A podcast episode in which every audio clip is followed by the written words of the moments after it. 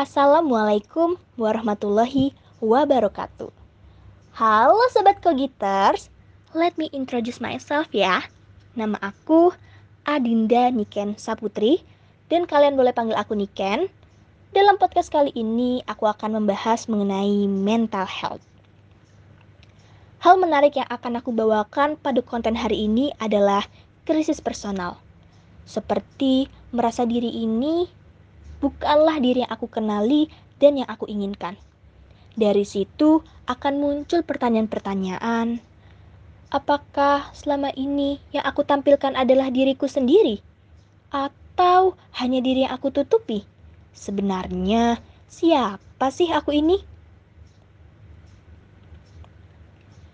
Pasti ada kalanya kamu mulai kehilangan arah, gak mengenali lagi sosok dalam cermin yang dulu mungkin periang, kini telah patah arang.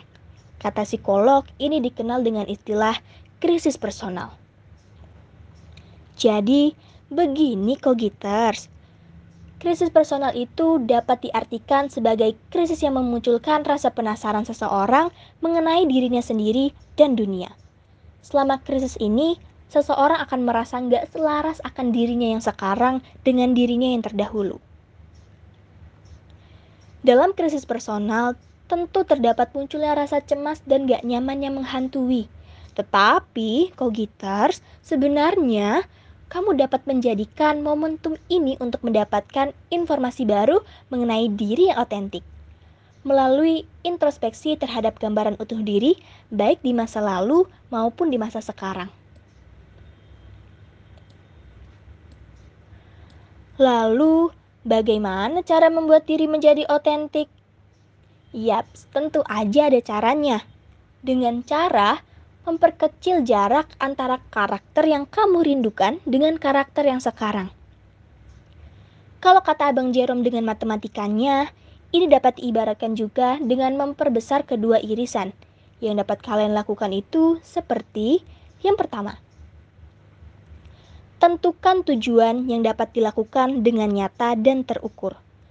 Misalnya, saat kogiters ingin segera menyelesaikan studi, maka mulailah membuat target mingguan yang terukur seperti jumlah literatur yang dibaca dan bimbingan dosen setiap minggunya. Yang kedua, mengelola ekspektasi terhadap hal yang diinginkan. Misalnya, saat kogiters berkeinginan untuk menjadi A, sehingga kamu mengharuskan diri untuk menjadi A. Nah, perlahanlah mengubah pola pemikiran dari yang harus menjadi seperti ini progres sekarang dan aku menikmatinya. Kalau kata Abang Tulus dalam lagunya yang berjudul Diri Said, Suarakan,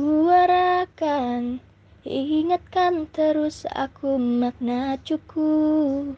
Suarakan, ingatkan terus aku makna cukup.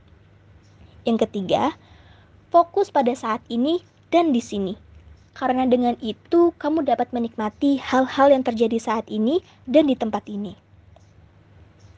Itu dia ketiga poin bagaimana cara membuat diri menjadi otentik menurut Niken. Lalu ketika kamu sedang merasa dalam krisis ini, aku cuma mau memberitahu dan paham bahwa kamu adalah sosok yang paling mengerti keadaanmu jadi, gak ada salahnya untuk sekadar beristirahat sejenak dan menyadari setiap proses bertumbuhnya diri. Ya, gak kerasa nih kok gitters.